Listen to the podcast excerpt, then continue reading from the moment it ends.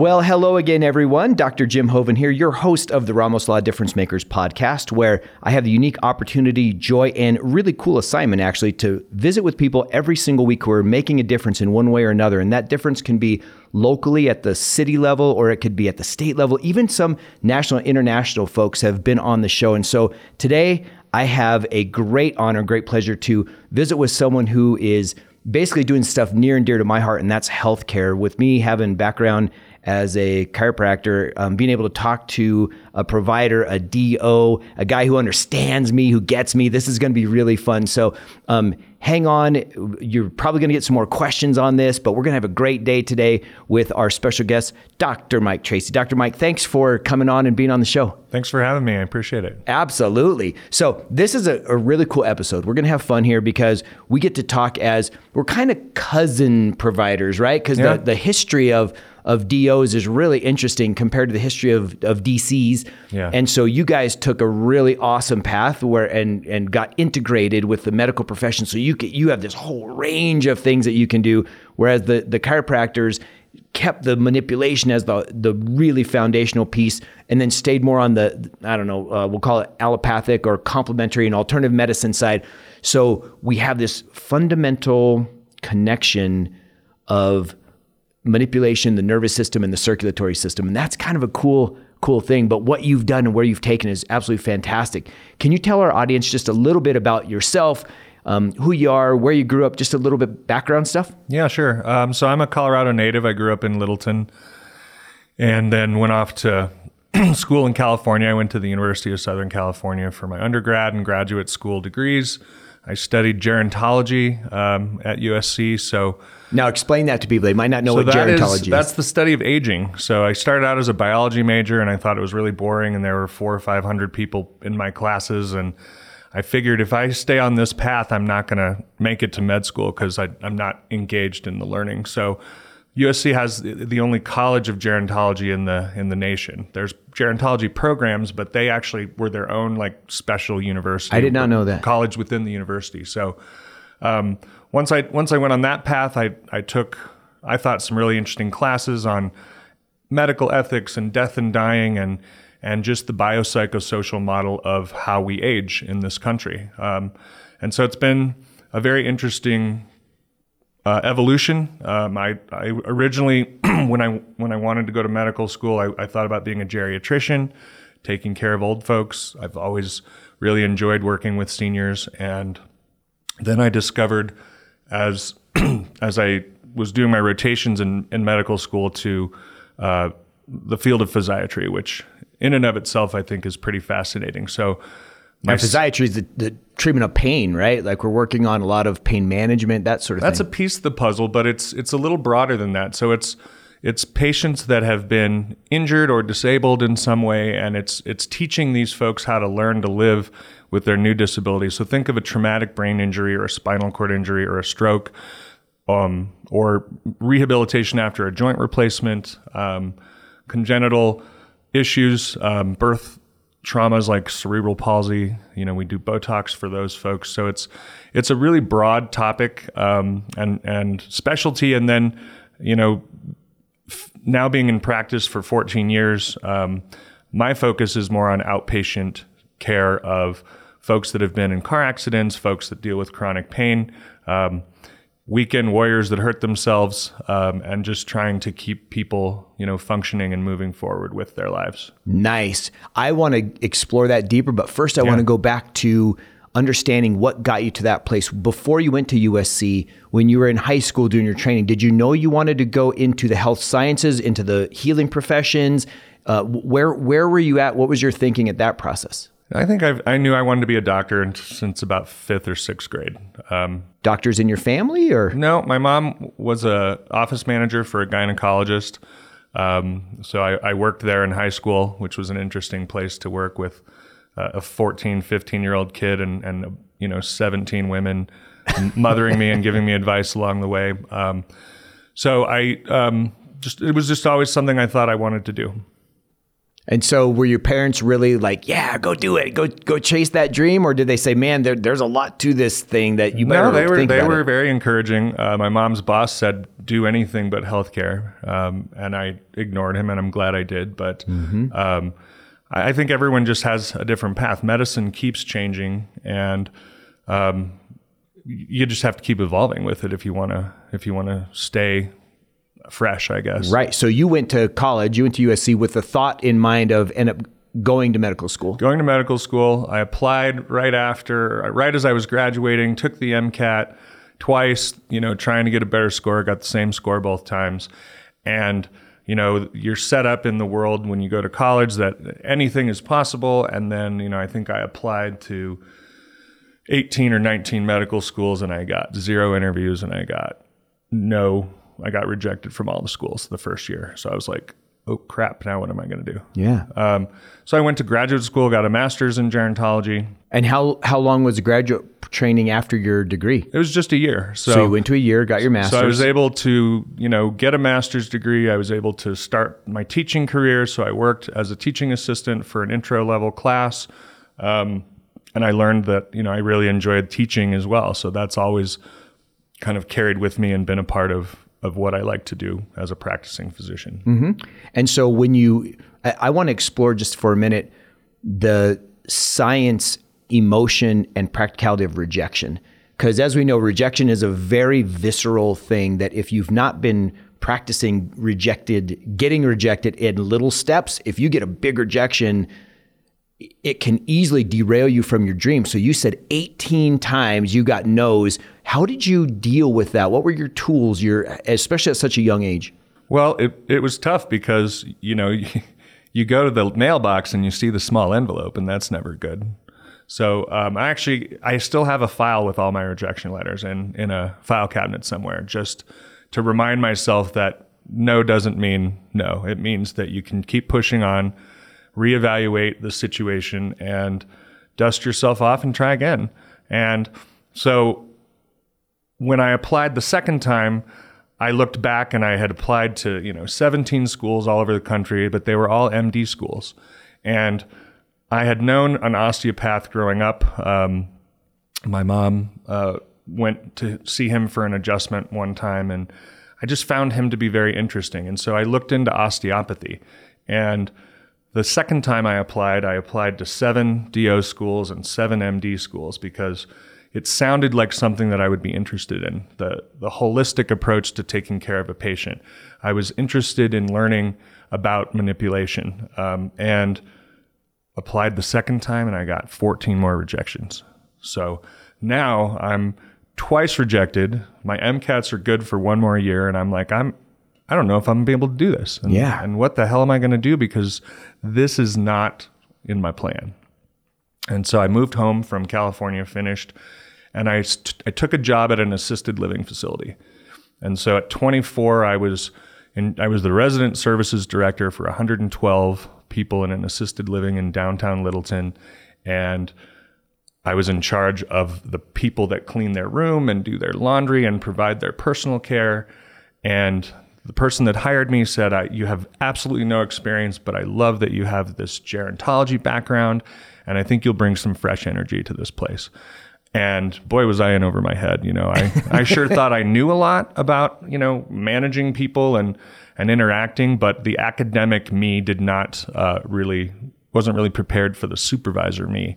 Um, and and trying to keep 112 people happy, trying to keep staff doing dealing with turnover. I mean, people would call out and I'd be doing laundry, you know, for 50 people and you know, I'd be stuck on the overnight shift because the person called out and we didn't have anybody else and I was always just kind of raised that you just step up and, and get the work Do done. what needs to be done. So, um, so I applied the third time, and the third time I applied, I applied to the University of Colorado, and all the rest were DO schools.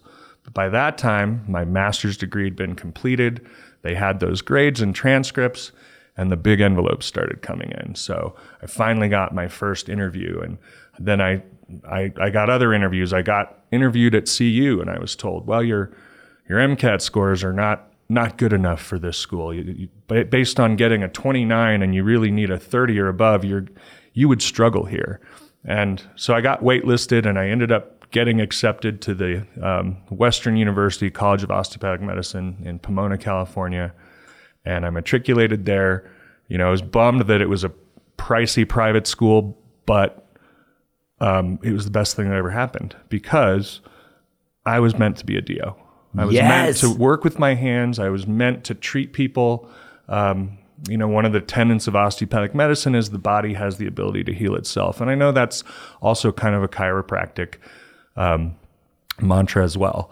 Um, and the more I learned about manipulation, the more I liked it. I became a teaching assistant. I then applied for a fellowship where I got to teach medical school and teach the manipulation course. And that's just always been a big part of it. So now I mentor students from Rocky Vista and Parker. It's the DO school here in Colorado.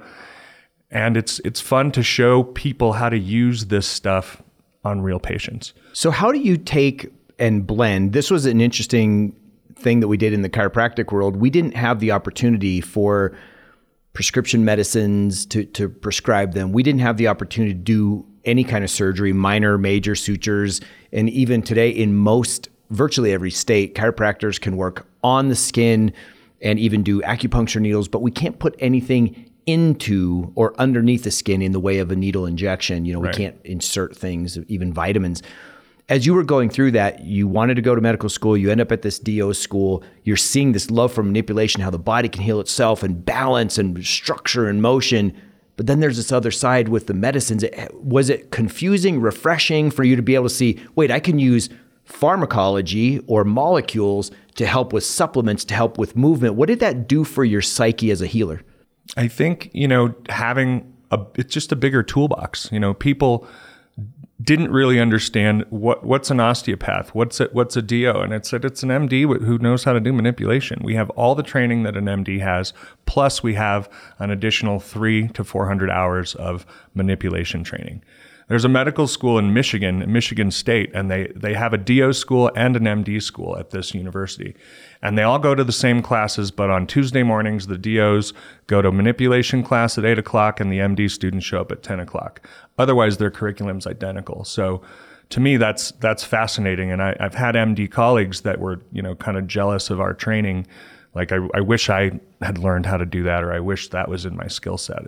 Did you find that you, as you were, especially as you became more of a specialist moving into physiatry, where the cases get deeper and more complex, and like you described earlier, it's not just pain management, it's the management of all kinds of injuries, whether it be stroke or some of these birth issues, all these things. Did you find that you were using more or less of your complementary medicine as it as it got higher up the scale of let's call it severity?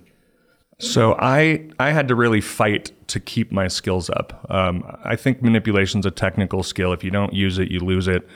We all get trained, and we're all really pretty good with our hands by the end of our second year of medical school. But then you go out on rotations, and you know you're doing pediatrics, or you're doing surgery, or gynecology, and opportunities to do manipulation really have to be sold to the preceptors because most of them are, are allopathic MDs. So if if they trust you and if if they want this for their patients, um, I was usually pretty persuasive. I think it helped because I was a you know I taught the class, so they didn't think I was going to screw up their their patients. But you know, in, in my residency, which I, I trained at Northwestern in Chicago, you know, my program director was a DO, and I thought, oh my God, finally somebody's going to understand. Yeah. And so I still found it very difficult to work on patients. Um, so I would work on my coworkers and the staff. And, you know, he'd walk by and see me doing an adjustment on somebody's neck or back, and he'd kind of shake his head and go, You're to, you're, you're not being properly supervised. And I said, You're standing right there. And he said, I don't know how to do that stuff. Wow. Um, and so I think just you know being able to to take a migraine headache away from a coworker who's you know six hours into a twelve hour shift, or um, you know your your residents on call and they're starting to get a cold, and you do a lymphatic drainage treatment and try to get their immune system pumped up to help them. I mean, and then of course it's you know you come home for holidays and the family has uh, decided there's a 24 person waiting list for Yes. your for your home clinic. So That's exactly right. I see that every holiday. So I was, you know, probably for the first six or seven years, Christmas Eve was was a working night for me. Um, but now I've kind of set the limits. Like, you know, I have an office now. You can come see me there. That's fun. Yeah. So, um, moving back to the all your geriatric experience for a minute, when you were taking the courses at USC, was that more about how we age? as humans and the natural cycle of aging, or was there a longevity component to how to overcome aging? Because now we got, you know, David Sinclair is huge in this uh, in this process, and he's, you know, professor at Harvard and doing that whole thing on, you know, using molecules and using the body systems on these longevity pathways, and you know, this and that. In in a geri in a geriology a geriatric geriatric program? Geriatric yeah. Geriatric program. Is there going to be a lot of longevity medicine or is it more how we age in general? Um, well, there's the ideal, which is you know how how we successfully age, and then there's the realistic way of you know unfortunately in, in the medical model we're still a very reactive society. We we, we react to you're having joint degeneration. We react to you know neurodegeneration. You, you you you've now developed Parkinson's. You've now developed Alzheimer's. You've now developed you know severe arthritis, and it's and it's not based on a preventative model where it really should. And so everything that kind of we were trained to do was more this is the problem we have to react to it instead of you know these problems can actually be prevented with the right steps and I think our system has a long way to go to get to that point. Yes. And have you stayed connected to that community of folks within your specialty of physiatry? do you still have a lot of the connection into the geriatric population? Um, I, I have, uh, I mean, I, what I like about my, my office is I have patients that probably are as young as seven or eight, and I have a patient that's 95 and everybody in between. So it allows me to kind of have a, a broad spectrum. Um, but just, you know, like taking, taking someone who's not sleeping, when you don't sleep, that affects everything in your life. It makes your pain worse. It makes your mood worse. Um, and so being able to address the whole person and not just their body part, I think is one of the things I like most about what I do. That is so cool. I, you know, when I was practicing, you know, before doing the stuff I'm doing with the law firm and the other things at this point, I really enjoyed, I found that I got to the point as a provider, and, and I'll share where this question is going in a minute.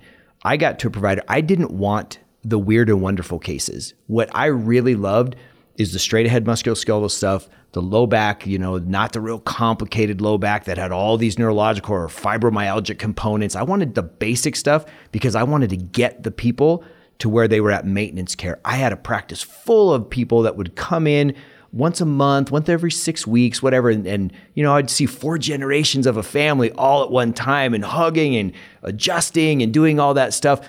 And then helping athletes. I, my specialty was in sports injuries. So, sports injuries and musculoskeletal pain. Those were my sweet spots, right? I didn't want to get deep into the blood work and the functional medicine. Have you found as a provider that you have your just your ideal day, your ideal patient where they, they fill your cup regardless of what's going on with them? And what does that look like?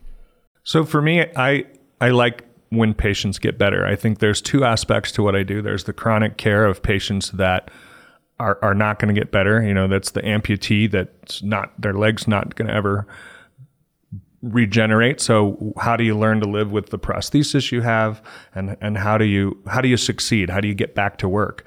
Um, and I think the the other patients are, you know, I, I think of this one family that, you know, they'll just pop on my schedule every couple months, and it's this this kid I've known now since he was in middle school. And now he's a junior. He's taller than I am. And he plays basketball. And every now and then he gets a psoas spasm and he throws his back out and he knows exactly what's wrong. And he now he drives himself to see me without his mom. And you know he he's like I you know I, I need you to adjust my hips and so I adjust his hips send him on his way and I'll see him next time so sending people out of the office feeling better instead of here's a prescription or here's a physical therapy regimen I want you to do it's it's really powerful to send people who came into your office feeling poorly out feeling better. That is so cool. And the, again, I cannot overstate this. When and you met my son, my son when he was looking yeah. at healthcare came up and visited with you, said nothing but the highest praise for you because I had told him when I was in, you know, when I was going through and he was trying to figure out what to do. Yeah. And, you know, I'm like, look, Connor, not every um, chiropractor has the life that we live and has enjoyed the success that we've enjoyed. Like we've been really blessed and really fortunate for chiropractic. You know, there's it's a beautiful medicine. There's an art to it, but it's a very specific niche for a personality that's able to do well at it. It's a Because hustle. a business. It's a hustle. It's a business. Yep. And I told him, if I had my choice, I think DO would be the way to go because of everything that you've shared, Dr. Mike. Like you could do the co- complementive care, you could do the medical care, you can do surgery, you can do anything you want, and and just the veil is lifted. And to hear you being able to take that magic of someone and that you get to decide, okay, when when is it let the body heal itself? When is it assist the body with some sort of a molecule that might get it done faster or allow you to do more complementary stuff or in physical therapy? That must be just such a great feeling for you. It is, and I think I like not having the limits placed on me. When I when I was finishing my my training, we didn't we still didn't have equal practice rights in all 50 states in in 20 Between uh, DOs and MDs? Yeah, Okay. New Orleans or Louisiana was the last holdout. And finally now we have equal practice rights in all 50 states, but you know, it's been an evolutionary process. And I think just having people, you know, look look at you differently, you know, I'm hoping that as we continue to have more DOs educated and more DO schools open that people just recognize that it's better. I mean, I love hearing patients say, you know, I prefer my doctors to be DOs because I think they treat me differently. Wow. What an honor. Yeah, it's great. That is great. Well, tell me, let's talk a little bit about business now, just for a second. Okay. we have a lot of people that listen to the show that are entrepreneurs and business folks. As a doctor, this is one thing that I struggled with as I was coming up. I had an office full of people, but my thought was healthcare should be a right, not a privilege. And so we're not if if you don't have the money, you come in here anyway, we'll figure something out. Well, what I did was fill my schedule up with 60 to 80 people a day, and I was still struggling to pay some of my bills because I had high student loans and all the rest of it as you've been going through this now, I mean, getting super highly trained, super specialized, teaching all the things that you've done, what was been your biggest business challenge or business lesson that you might share with someone who maybe isn't even in healthcare but is considering business? Uh, I think, well, right now, I mean, I think it's it's hard to find people that that can work uh, in your office. The the salary demands have gone up so quickly, and the the talent pool and just the people that that want to do this work, I think it's hard to find people, and so we're getting more creative. Like, how can we how can we be a a place that people want to work? I think making it not just you know you're here to earn your paycheck but you're here to be part of this family and we we work together to take care of these folks it's Right. not just me and you're the underling getting the authorizations from the insurance companies we as a team are going to going to help make these people feel better Yeah, you're carrying out a vision and a mission. You're you're bringing them into your vision and mission. but getting someone to buy into that Yeah. and How do you know, do it? So we've we've kind of changed our approach to instead of people that you know are, have just been in healthcare for their whole lives, taking risks on people that have no experience, fresh out of you know undergrad or grad school, people that have um, desires to have careers in healthcare. I want to be a PA. I want to go to medical school. I want to go get my my master's in health administration. All right, well let's let's work here for a couple years and get some experience and and make sure that's something you want to do. You can kind of test drive the medical profession and make sure it's right for you.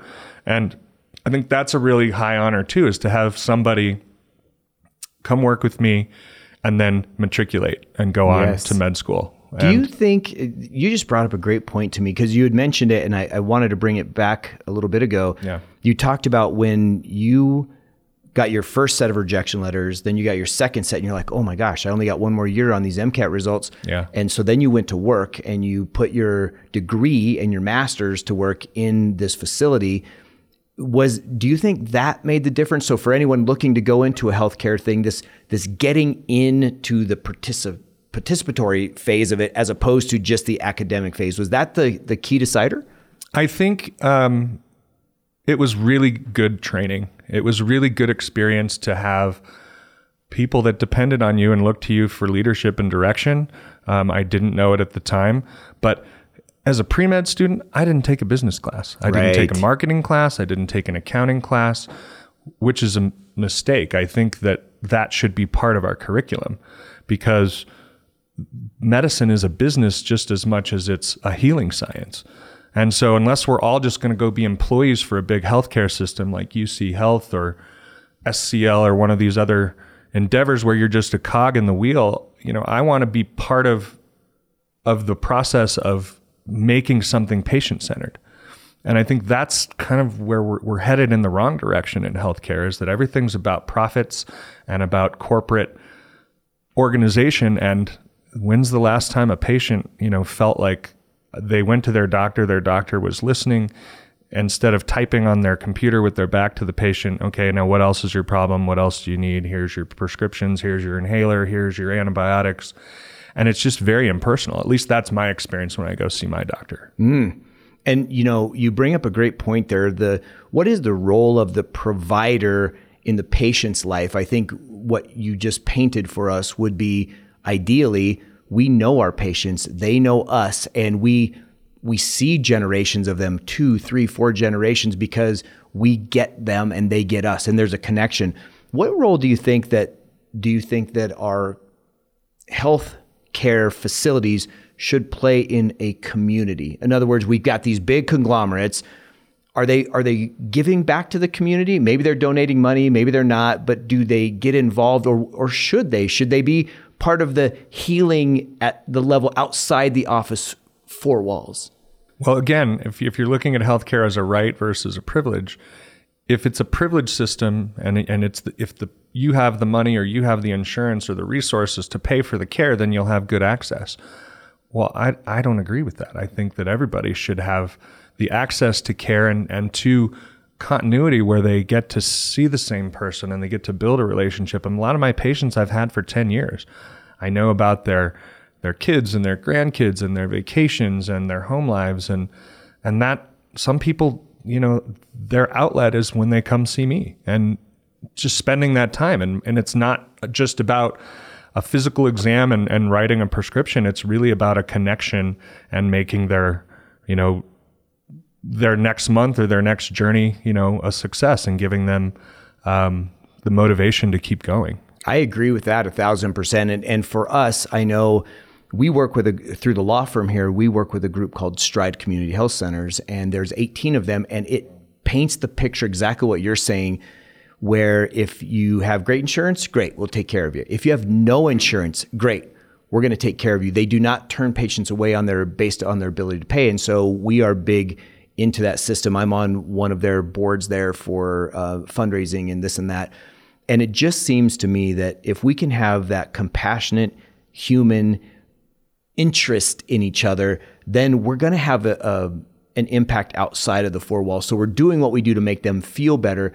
But man, healing is a multi-level thing, right? Like it's the physical, like you said, it's whether that phy- physical has to do with mechanical or chemical. In other words, if we're touching them and adjusting them and doing soft tissue work and rehab, or we're giving them medicines, but there's also mental, emotional, spiritual, and that comes in support and in different ways. And to know that people have a place to go, like what you're talking about and what you're creating, generationally speaking, I think it's special. How did you develop that? Is that just in your DNA in your heart, or did you intentionally plan that kind of a practice? I think it's genetic. I think it comes from my mother who um, always has a lending hand, always has a kind word, and always has somebody who needs her help and she readily gives it. You know, and I, I, I just think I've watched that my whole life and it seems like a good way to, to live your life.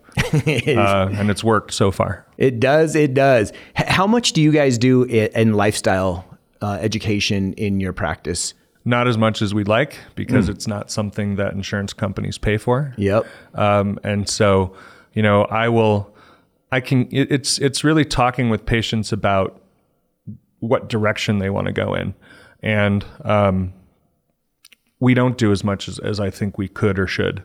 Um, you know, I've toyed with the idea of going back and studying regenerative medicine and functional medicine because I think that also would be very complementary to my training as a DO and my training as a PM&R doctor. But it's just like, well, I only have 24 hours in a day. Do I really want to come home and study and get board certified in another specialty? Um, but I'm only 14 years into this leg of my career, and I look at someone like you that's had three or four different directions you've gone in, and I'm, you know, I wonder sometimes if I'm ready to to take a different direction. You know, that's such an interesting path, and I want to explore that for a while because I, sure. I will tell you, when I first got into practice, man, Mike, here was my deal. I am going to literally the last thing I'm going to do on the planet is I'm going to be given adjustment and then my time here will be done. The patient will walk out feeling better and I'm going to drop dead. Like that's how it was in my mind at 24 years old when I graduated, yeah. right?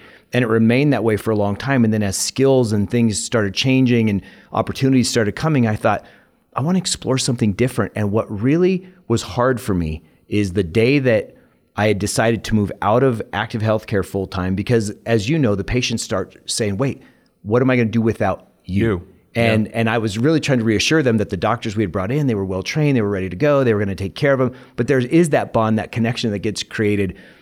And I have found that if I'm really keeping my heart open, the next best thing, it just kind of shows itself to me as long as I do my work. You know, I got to do my part. And so as you're saying, you know, where could your practice go? I think that's a great lesson for anyone listening is, you know, you don't have to end up where you think that you're going to end up. You just got to keep doing the best work you can every day.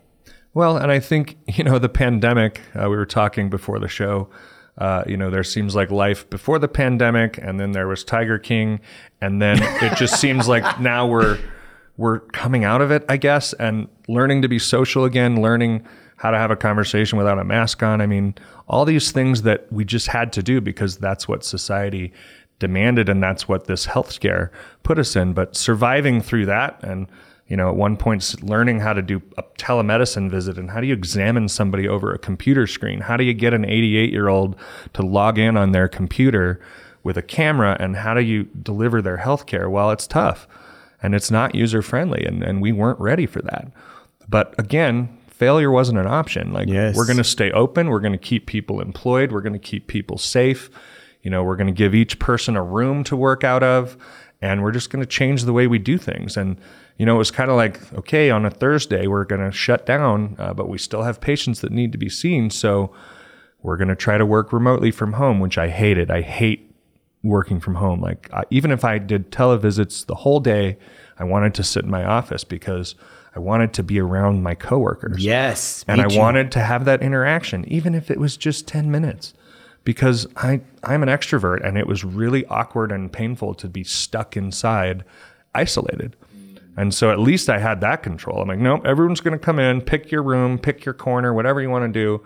We are not going to get sick and we are not going to shut this office down and we're not going to stop doing what we did. And and we, we made it through that. So it's like, all right, well, we, we're coming out of this. Now what? Now what are we going to do? What next? Yeah. And, and I don't know. What, what, did you, what did you learn as, um, as a provider about your patients coming through something like this because we've had people that do emotional work on on the show. We've had people that own business on the show and it's always fascinating when this topic comes up and it invariably does sure. about the the pandemic and what it's meant. Did you notice any kind of difference in the conditions you were seeing the severity of them uh, emotional layering on top of uh, social isolation? Did you notice anything different among the same patient population that you were treating so, a lot more depression, a lot more sleep issues, insomnia, worry about bills or health. Um, you know, that especially that first year before the vaccines came out, people were just like, when are we going to, when is, when are things going to get better? You know, healthcare workers, nurse managers, you know, healthcare workers, I think were probably the hardest people to watch because they just day in and day out, they had to work in the ICU and work on these patients. And there was just, you know, it was either you're going to circle the drain and die or you're going to, you're going to recover. And we don't even know how to fix this or treat this. Yes. It's just, and, and just knowing, uh, knowing that you had all that pressure and all of that that sadness to kind of hang over you. I I think that was when I was really glad I was an outpatient doc because if I had been in a hospital, I probably would have burned out like most of the other folks. Mm-hmm. Yeah, now they're still suffering from that, right? There's a there's a shortage of trying to find qualified folks because people either, like you say, burned out or they want rural stuff, they want out of something, they don't want to be mandated to get a vaccine. There's a lot of reasons that they're out, but Yeah. it's now put a, a, another burden on our system. Yeah. So, you know, when you have your car accident or when you have your heart attack or stroke, there's not going to be anyone there because they don't want to do it anymore. The system just kind of gobbled up the resources and the energy that the people had. And we're, we're just now seeing like that being addressed. And, and I, I don't know. I don't know how, how you're going to stay motivated and to, to do that. Right. I know they were calling for docs at one point to come in and, you know, from outside docs to try to come in and, and give relief and rest to the doctors and the nurses and the providers. I fully expected to be drafted, you know, and I was like, well, what are my PM&R skills? I'm really not good with ICU and ventilators. My partner's an anesthesiologist in my clinic, so he'd probably do great with that stuff. You know, maybe I'll be good for the patients that are on the floor to help triage the ones that are recovering and get them stronger and get them back home. I mean, I was fully prepared to, you know, do what what the community needed me to do and that and that never happened and maybe it should have Mm. because then we would have had maybe more buy-in like look we're all in this together Yeah. you know let's roll up our sleeves as americans and and let's tackle this challenge and we'll see Wow. And so now, now looking past it, assuming we're maybe at some kind of a, a sunset on this thing, we're certainly not out of the woods, Yeah. and there's always the rumor or the what's going on in another country, and it's going to come over here. And I know that's going on even as we speak here at the uh, towards the end of March in 2022. Um, how do you do you see medicine different now as a whole, or is it everything like kind of segmented? Like you've got your patient population, and these things just are going to happen, or how, how do you now see it based on your perspective? I, i'm just seeing it as like okay today's thursday. Let's let's just kind of get through today and get through next week and and get through next month. And i don't i don't i don't I haven't really had time to reflect on it. I think it's something that should be done at some point because it's just getting harder. I'm i'm in i feel like i'm an endangered species. I'm like a, a clinic that is privately owned privately managed not corporatized and the patient is my focus and i, I think those are becoming less common Yeah. and it's like how long how long can i do this or you know how how long until i'm i'm squeezed out and i and i and that's kind of what has been on my mind and i don't know What What do you think about that? That brings up such a great topic. We have this corporatization of medicine, and again, it's really in your world in the chiropractic profession. You haven't seen that big guy buying little guy unless it's a little bigger chiropractor buying a little smaller chiropractor. We haven't seen the likes of SCL Health come in and sweep up a bunch of chiropractic clinics. Why do they do that? And and what's the attractor for all of the smaller practices to go in? Is it expense or why why do they do that? I mean, I had a conversation a couple weeks ago with a surgeon. Um, he's been in private practice as long as I have, and and we were almost just kind of having sharing war stories. And he said, you know, it's so hard to just do your job, and and that's already enough, and it's already enough of a challenge. But hearing that people want to be paid more, hearing that they don't like this coworker, and all the drama of employing and and running three offices uh, which is what he did. I only run one run off one. I only run one office, and that's more than enough. But but you know, he said, I'm just going to go work for a hospital. I'm gonna I'm gonna let them handle the HR stuff, and I'm just going to be a surgeon. And it's almost like a resignation. Like I'm I'm 40 years old now, and I don't I don't want to I don't want to scrap anymore. I just want to go to work and I want to come home. And and I think that's gonna I think that's going to be a detriment to the patient population because you're going to have people that are less engaged and you're going to have people that are less likely to advocate for their patient because, hey, man, I'm just a shift employee at this Yes, point. yes. And I worry about that. But, you know, I also, like you, uh, my student loans still aren't paid off. And um, I, I still have, you know, a life outside of medicine that I want to maintain. And I don't want to, I don't want to be, you know, working my last shift and then dropping dead of a, of a heart attack because Yeah. I'm trying to to keep the scraps together. Right. And I think I think we have to we have to figure that out. And I think that probably has to come from a community level because I don't think the city level, the state level, the federal level, I don't think I don't think that's in the the plan. So I think you have to dig into your communities and and get established, you know, where you're at and be part of of who those folks are in the community, and and that's you know maybe maybe the solution. Yeah, I know we I'm- talked about that earlier, right? Like Yeah. what what happens outside the four walls of the clinic, and and I have never heard it put in that perspective, Dr. Mike. But I think you're right. If I'm opening a practice today, and again, you know, I've moved through that place where I adjust. You know, we have 70 employees here at the firm, and I've ad- adjusted the vast majority of them, you know, several times, and have a, a table in my office. And so my community is my friends, family, and my team here. But if I were starting a practice right now that was going to be private practice, it would be all about either a concierge medicine thing and understanding where I had at least a base of that where people take their health serious and that's why we take their health seriously because they're not part of the machine and they want to be treated separately. Like that would be a big focus I think of mine if I were starting a practice. And that's what I hear you say. Well, I'd much rather talk to the patient about what they need instead of meet the insurance company's requirements to get paid for the visit. yes And I feel like what we've evolved into, even from 10 years ago, is I spend so much time trying to get the boxes checked to get paid that I'm focused more sometimes on the paperwork than the person. Mm-hmm. And that's that's a big shock for when you come out of this because we come out bright-eyed and bushy-tailed. I'm just here to help take care of people. And then the reality hits of don't forget the paperwork. Yes and there's a stack of it. A stack of it. And it's you know it's work through lunch. It's work you know f- an hour after you see your last patient just to get all the the i's dotted and the t's crossed. Because at the end of the day i'm i'm really ineffective if i can't pay my bills and keep my doors open. And you can't help anybody else either. Right. Right? And so, you know, I think as we start down that road, I feel like what we've talked about the last five to 10 minutes is probably eye opening for a lot of people if they're listening, if they've, if they don't know someone who's a provider and, or they're not a provider themselves, they, they think that providers have the world by the tail. You're a doctor, you're a nurse, you're a PA, NP, chiropractor, physical therapist. Man, you just got all these patients coming in.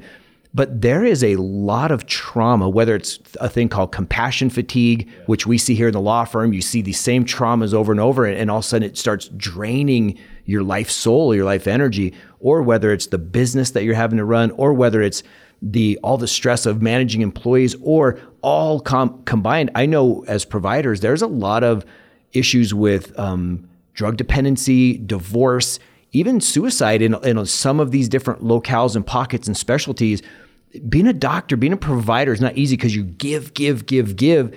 And it seems like the monetary reward should be enough. And sometimes that's not even where we want to be. That goes down every year as these contracts change.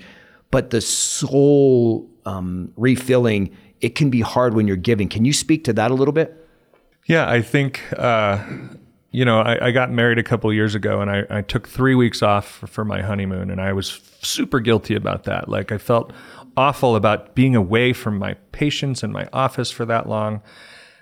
But what a amazing break, and I don't know why I didn't do it sooner. I don't know why I limit myself to, you know, four days off in a row as as all I can have. Like I'm I'm my own boss. Like I, I don't have anyone telling me I can't do this. It's more like the obligation of well, I, I, really shouldn't. It's like, well, I, I think I should. And I think mm-hmm. I think learning self care I think has come from the pandemic and and I can't take care of people effectively if I'm not taking care of myself. And they don't teach self care in medical school or residency either. Um, and that's hopefully something that's changing because we have to take care of ourselves so we can be effective healthcare providers. So true. Dr. Mike, tell us a little bit about your company, Integrated Sports and Spine. What do you do? Who do you focus on? What are the, the things that you provide to patients? So uh, we have two PAs. I have an anesthesiologist that's an interventional pain specialist, and myself. So we each kind of bring different skills to the table. Um, we treat. I tend to see the more complicated patients. So um, not the simple back pain or the pinched nerve in your neck. It's it's you know the the fibro patient with a lupus flare, or it's the double amputee um, whose whose legs aren't fitting because you can't get the swelling done, or it's a spinal cord injury patient that you know is is learning how to walk again, and and they're having a lot of pain because their muscles are weak, and so I th- I think taking complicated patients, um, taking simple patients. So one of the types of people I like to take care of are people that have been injured uh, in a car accident, uh, which is how I got to meet you. Right. Um, these people were hurt. They didn't expect it. Uh, they're sidelined. They're not able to work. They're not able to sleep. They're in a, a bad mood because they're uncomfortable. Their car's totaled. Nobody can find a, a new car to buy because there's no cars available. Like it's it's this whole big process. And so, you know, it's like taking the junk drawer out of your kitchen and dumping it on the floor, and now they got to put it back together. And so I think just giving direction and guidance through that process um, and and having people like literally graduate from my clinic like you don't need me anymore. I think that's one of the things that we're really good at. Um, we have an injection suite in our office so we can do epidurals and we can do um, facet blocks and joint injections in our office. And so that became really important during the pandemic because governor polis shut down all elective surgery centers. So people with injuries and back pain didn't stop because of the pandemic, but Right. we also so we were able to keep going and keep keep people out of the ERs because that was a really dangerous place to be. Um, I also do a study called an EMG where I can study the peripheral nerves in your arms or legs to figure out if there's nerve damage. If so, where is it? And if so, how bad is it? And, and then that can direct treatment, whether it's surgical decompression or whether it's, it's physical therapy. So we try to define the problem and then come up with a solution to treat it. And so, as an outpatient rehab doc, I would say I'm kind of like a mechanic for the human body. Um, and you know, I don't. I'm not going to look at your your kidney function and your heart and lungs. I'm going to look at your musculoskeletal system and your nervous system, and we're going to try to make heads and tails of of what your body needs to get back on track. I love that so much. Yeah. Well, I'll tell you, this has been a fascinating episode for me. And again, I could talk with you forever on these kind of things. I want to ask you this question. Um, as you've come up, you've faced massive rejection, Yeah. you've faced massive adversity, you've had incredible support from your parents, you've done amazing things. Is there one piece of advice that either you've given or you've learned along the way that you would now consider a cornerstone piece of how you operate, your operating system that you'd want to share with us?